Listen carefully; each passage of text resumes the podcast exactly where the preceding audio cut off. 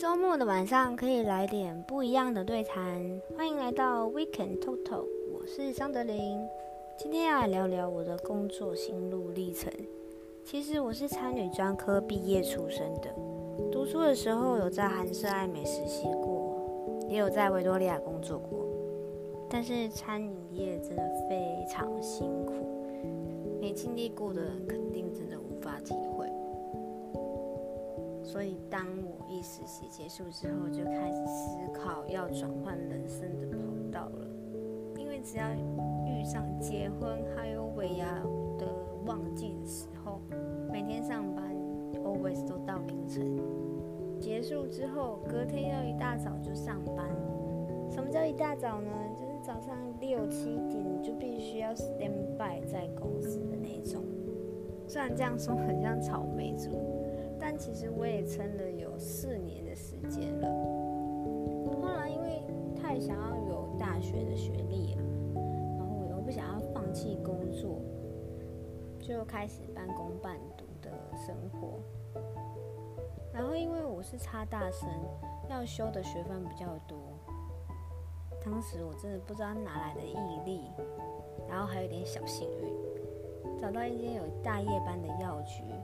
就这样开启了我早上上课，晚上也上课，然后下课之后就去药局工作，这样的人生长达了一年。大家一定很纳闷，女生为什么可以上大夜班吧？其实我后来也有想过这个问题，但老板还是雇佣我了。那我之后毕业，也终于回归正常的作息，但是面临到的是这个工作不是我擅长的领域。我也非相关科系，其实很害怕，也很无助，因为什么都要自学。不过这间小药局我也待了三年，学到很多药学知识，还有一些待人处事。虽然后来还是因为个人因素离开了，对，但之后我还是一样继续进入一间对未来有规划、更有发展性的药局。那到目前为止，我也还在里面工作。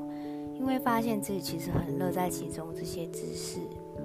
那我也因为进来这间药局，认识更多厉害的前辈，还有药师。这里和前间药局不同的是，有非常多的课程知识可以充实自己，让我更喜欢这个误打误撞闯进我生命的工作，还有成就。